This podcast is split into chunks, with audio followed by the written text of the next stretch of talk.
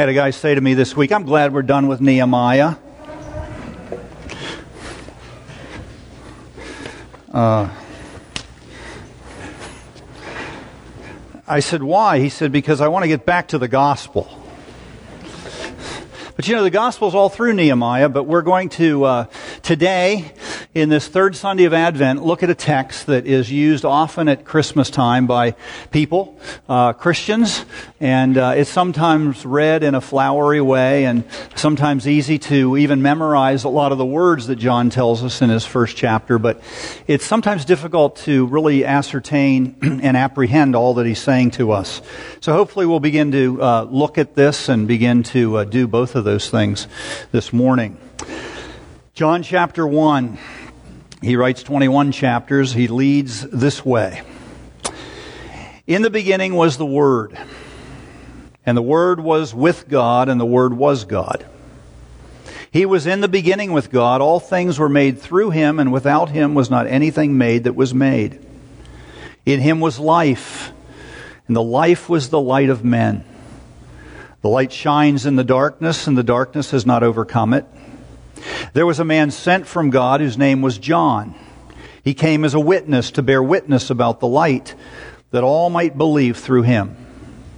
He was not the light, but he came to bear witness about the light. The true light, which gives light to everyone, was coming into the world.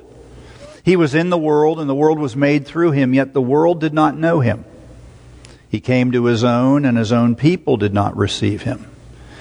But to all who received him, who believed in his name, he gave the right to become children of God, who are born not of blood, nor of the will of the flesh, nor of the will of man, but of God. And the Word became flesh and dwelt among us, and we have seen his glory. Glory is of the only Son of the Father, full of grace and mercy. John bore witness about him and cried out, This was he of whom I said, He who comes after me ranks before me because he was before me. For from his fullness we have all received grace upon grace. For the law was given through Moses. Grace and truth came through Jesus Christ. No one has ever seen God, the only God who is at the Father's right side. He has made him known. Years ago, two guys were sitting at a bar in Cleveland. One says to the other, where are you from anyway? And the man says, I'm from Cleveland. He said, Really? I'm from Cleveland too. He said, Where did you go to school? He said, I went to Central High. The man said, Really? I went to Central High too. When did you graduate? I graduated in 1975. He said, You did? I did too. It's 1975. The guy says, Well, where did you live? He said 1919 Hawthorne Court. 1919 Hawthorne Court? I can't believe it. I live there too. I grew up there. Just then the cell phone ring, cell phone of the bartender rang, and it was his wife. She said, "How's everything going?" She said, oh, "It's all right. The Smith twins are here again. They're drunk." you know, when I come to uh, this chapter, I often think of that story years ago at Hebron, we had a read through the Bible year. Before we did it, there was a woman who came to every Bible study that I led, and she always would make it clear to me I'm not sure I believe all the doctrine in the Bible that you say is there. And I would say to her, Why don't you believe it? And she said, Because I'm not sure it's there. I said, Why don't you read it? Read the Bible. You'll see that everything that we're talking about is in the Bible. So then, year of the Bible came and she did it. And after a year, she came and she said, You know, you're right. It's all in the Bible. I still don't like it, but it's all there. And one of the texts that really came clear to her was this one John chapter 1, verses 1 to 18. For most people, it's a pull text for Christmas. It's one of the four or five that are often brought out and read, and it doesn't mean a lot to a lot of people because they've heard it over and over again, but they haven't really analyzed what John is saying there. You know, it's interesting when John authors his gospel, the last of the four, he doesn't mention anything about angels or shepherds or mangers or wise men or even Mary and Joseph. In fact, what he begins with is a perfect summary of the gospel. And what that woman came to understand when she read that text again during that year was every one of the essential truths of the gospel are contained in these verses. In 1912, Harvey Penick began to caddy at Austin Country Club at age eight. Five years later, at age 13, he became the assistant professional, and at age 19, he became the head professional there at Austin Country Club, and he remained there for 65 years as the head professional. Of all the lessons he ever taught, there was one that was far more important than any other one, and he said it. In fact, it was this particular lesson that Ben Crenshaw thought about all through his last round in 1995 at Augusta during the Masters. Harvey says it this way in his little red book. After addressing the golf ball, hitting it has to be the most important thing in your life at that moment. Shut out all other thoughts, pick out a target, and take dead aim. That's exactly what John is doing in the first chapter of his gospel. He's not hitting a golf ball, he's talking about life. And what he's saying here is there's one particular object that must be central to your life, and his name is Jesus. And it's to him we must take dead aim. I mean, listen to what he says. In the beginning was the Word. You know what that means? What John is saying is more important than all of creation is the incarnation of God in the flesh, Jesus Christ. He is saying the birth of Jesus Christ is more important than Genesis chapter 1 and the creation of the universe. Teresa of Avila once said, I wish that I could write with both hands so I wouldn't forget one thing while I'm saying another. And I think that's exactly how John feels as he writes he begins his gospel with the essence of the gospel. There's no shepherds, there are no angels, there's no manger, there's no wise men. He begins with the basic essentials of the faith. Now, this is something that many people don't know. There are many biblical commentators, I mean conservative ones, erudite in their scholarship who will say John chapter 1 was written after John wrote the other 20 chapters. He doesn't begin with, in the beginning was the Word. He begins with chapter 2, and he tells us about Jesus turning wine, water into wine, and he goes all the way through 21, and then he comes back and he writes the prologue. In other words, what he's saying is, after I've told you everything about the life and ministry of Jesus, let me give you a summary. And here he summarizes four essential biblical doctrines that if we apprehend them, and if we ask the Holy Spirit to get them all the way from our heads down to our hearts, it affects the way we walk with Jesus. So let's look at them. First of all, notice adoption. The doctrine of adoption, chapter 1, verse 12. But to all who did receive him, who believed in his name, he gave the right to become children of God. Do you see what John's saying? What John is saying is, because God became a man, we can become children of God. Paul says the same thing to the Ephesians in chapter 2. He says, He predestined us to be adopted as His sons through Jesus Christ in accordance with His pleasure and will.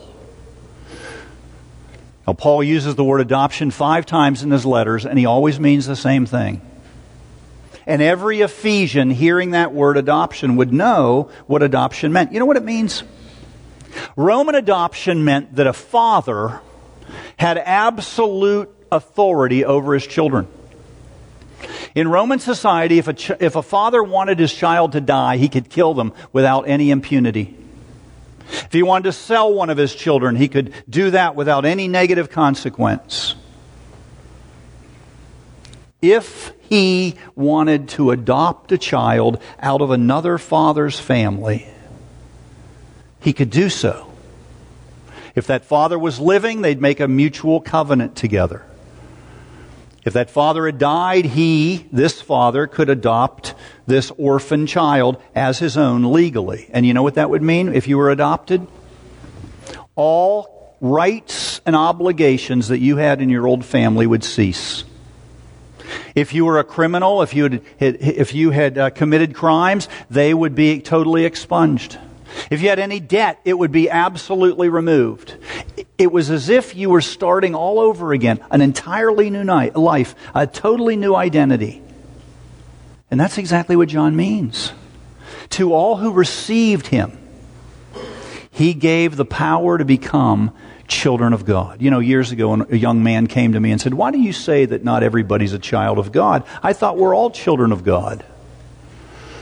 I looked at him and smiled and said, That's what Oprah says. But that's not what Jesus says. All who received him gave he the right to become children of God. Jesus is talking to the Pharisees in chapter 8 of John's Gospel, and he says, Your father's the devil. Paul in Ephesians chapter 2 says, You are by nature children of wrath.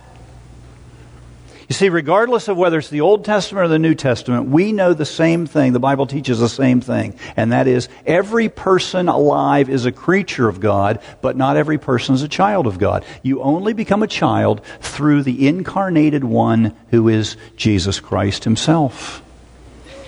Years ago, I knew of a woman who had spent 14 years in an orphanage.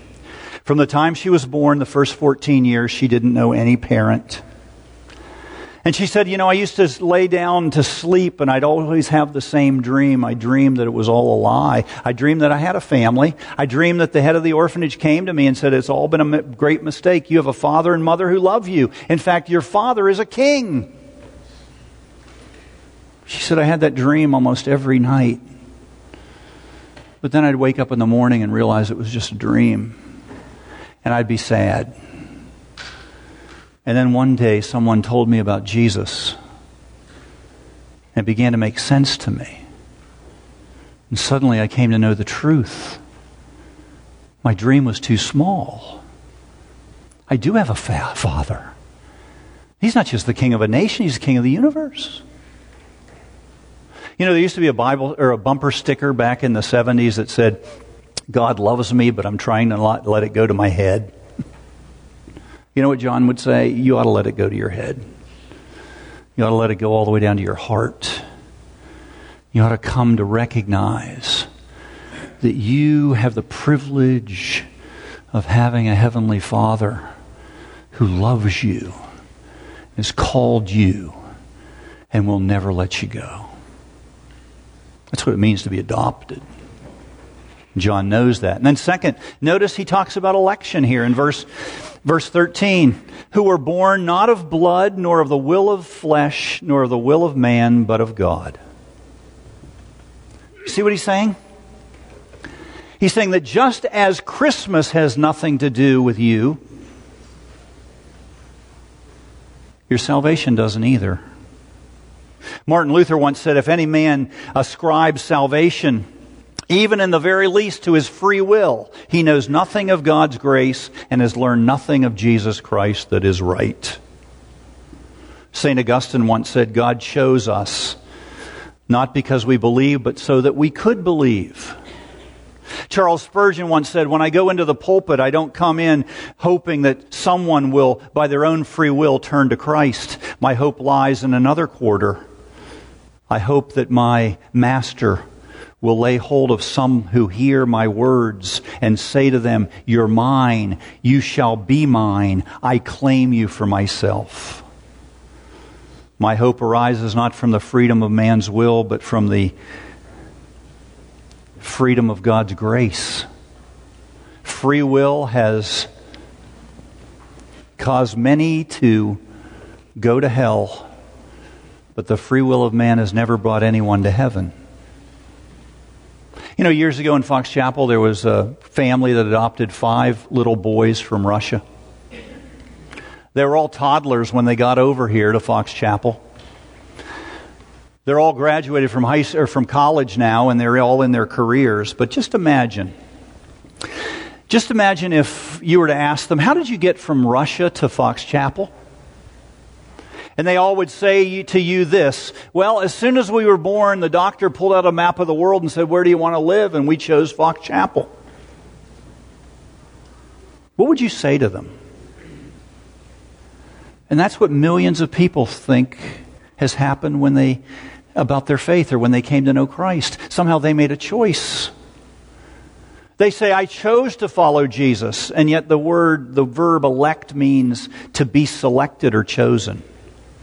What John is saying is, any choice that you've made to follow Jesus, any desire that you have for him, was the result of God choosing you first. His selection of you gave you the capacity to desire Him. Now put election together with adoption, and you know what John's saying? He's saying before God created the world, He selected you out of all of the fallen humanity. He selected you as one to redeem, to reveal Himself to you, to make you His child.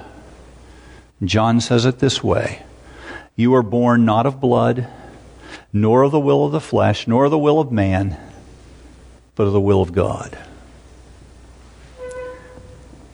And then, third, notice the doctrine of revelation. Look at verse 18. No one has ever seen God, and only God, who is at the Father's side, has made him known. One time, Mark Twain was in a little town where he was supposed to speak that night at a lecture. He got there early, so he decided to get a haircut and a shave, and he went to the barber shop and he sat in the barber's chair. And as the man was shaving his face, he said, Are you new here? He said, Yeah, I'm just passing through. He said, Well, why are you here today? Twain said, Because I'm because I want to go to that lecture tonight. He said, Oh, that lecture. Do you have a ticket? I got mine three months ago. It's sold out. Twain said, No, I don't have a ticket. The man said, Well, if you can get a ticket and you can go, you're going to have to stand to listen to Mark Twain speak. Twain said, Well, it's funny. Every time I hear that man speak, I have to stand. now, just imagine the barber's reaction when he gets there and he sees Mark Twain up there speaking. You see, when he was in his barber's chair and he was shaving his face and cutting his hair, he didn't recognize him. But now he's on stage and he listens to his voice and he says, Hey, that's the same man. That's revelation. That's exactly what happens to those two disciples on the road to Emmaus. Remember? They're walking away from Jerusalem because they think it's Jesus is dead and buried. They'd hoped for a resurrection, it hadn't come, and so they're walking to Emmaus, and then all of a sudden Jesus shows up and walks alongside of them for a long distance, but they don't recognize him. It's getting late, and they say to Jesus, Why don't you come into our house? And he said, Okay. And they sit down at a table, and Jesus picks up the bread and he breaks it, and as soon as he breaks it, they recognize him. It's revelation. That's what John is saying here. No one will ever know Jesus Christ in his full identity unless Jesus reveals himself. You know what John would say to you? If you trust Jesus Christ, it isn't because you're so smart or because you're so perceptive. It's because he has chosen to reveal himself to you. You know, I know people in this church that have heard about Jesus Christ for decades. But it's only been in the last year where they've come to understand that he's their Lord. Why? It's the same word, it's the same preacher, it's the same room, the same sound system. But sometime in the past year, the Holy Spirit has opened their ears and their eyes, and they understand. Because it's revelation. then, fourth and finally, notice the doctrine of justification. Look at verses 16 and 17. For from his fullness we have all received grace upon grace. For the law was given through Moses, grace and truth came through Jesus Christ. Now think of what John is saying here. He's saying that if you want to see God, look at Jesus. If you want to know who God is, look at Jesus.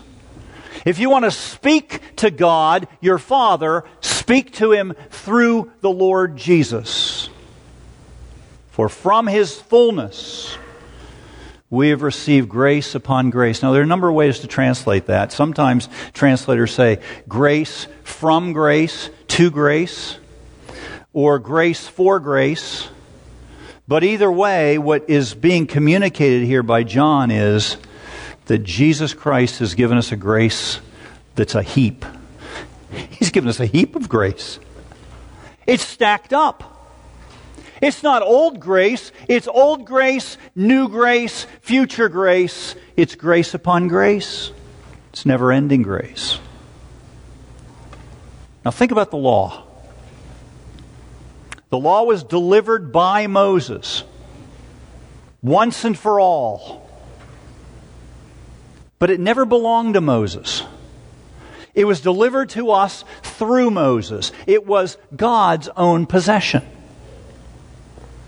But grace, look what he says about grace. Grace and truth came through Jesus Christ. In other words, Jesus didn't just gain grace and truth from the Father. He is the fullness of grace and truth. You know what that means? Everywhere grace, everywhere Jesus is present, grace will flourish and abound. Think of what the law says. This is what you must do in order to live. And whenever you get to the place where you really comprehend what God is saying, which is, here's my law, keep it, and you will live, and you get to the place of absolute desperation because you know you can't keep it, that's when Jesus comes and says, I'll keep it for you. That's the truth of the gospel. Everything we need is in Jesus.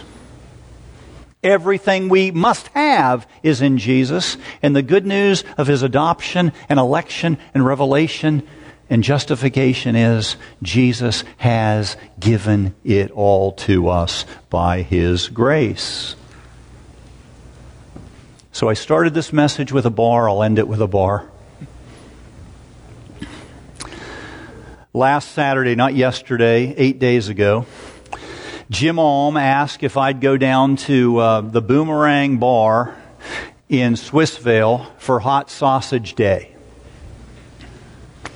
I'd never been to the Boomerang Bar, and I'd never know I'd never heard of Hot Sausage Day. But it turns out that there's a guy named Fred down there who every year for about 25 to 30 years has offered free hot sausage sandwiches if you give a contribution to the children's uh, fund at Children's Hospital, free care fund. And so Jim asked me to go, and whenever Jim asked me to do anything, I usually say yes. And I say, yeah, let's go down there. So we get in the bar door, and it's packed. And a guy's sitting at the bar, and he says, Hey, Jim, I haven't seen you in years. It turns out that's a common occurrence. I mean, hey Jim, I haven't seen you in years. Half the people in that bar from Swissvale, they all know Jim because he grew up in the neighborhood. And so we get uh, through all the mass of people and we meet, see Fred and talk to him, and then we take a seat at the table. And after about five minutes, a guy comes up and says, Hey, Jim, I just lost my wife a couple months ago. How do you do it? How do you cope with that? How do you make it through? When Holly went to be, went died, how'd you do it? You know what my friend Jim said? You have to have faith. Now I was there a few I was there about an hour and there about three or four people came up. I left, called Jim later, and he tells me that about 20 people came up to him, all with these kinds of stories. Jim, how do you do it? I have cancer. I lost my spouse. I lost my friend. How do you do it? Jim said, have faith, but that is not all Jim will say. They'll say, How do you have faith? Jim says it's a gift. Just go to Jesus and ask Him for it. there in that bar in Swissvale. Jim Alm was able to share the essence of the gospel of Jesus Christ. He didn't say, have faith and be smart. He didn't say, have faith and do this or that. He said, have faith, go to Jesus and be honest with him. And he'll give you the faith you need. Harvey Penick taught golf for over 60 years. He said it many times. When you address the golf ball, that you have to clear your mind of all other thoughts. The most important thing in your life at that moment is making solid impact with that golf ball. Shut out all other thoughts, pick out a target, and take dead aim. He's talking about hitting a golf ball. John's talking about living your life. He says it this way In the beginning was the Word.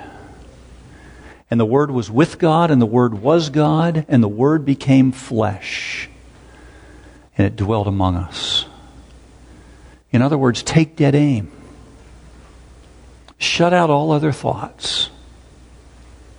Understand that living your life is all about looking to Jesus and receiving His grace. Now, I'd say that's a little more important than angels and shepherds and mangers, wouldn't you?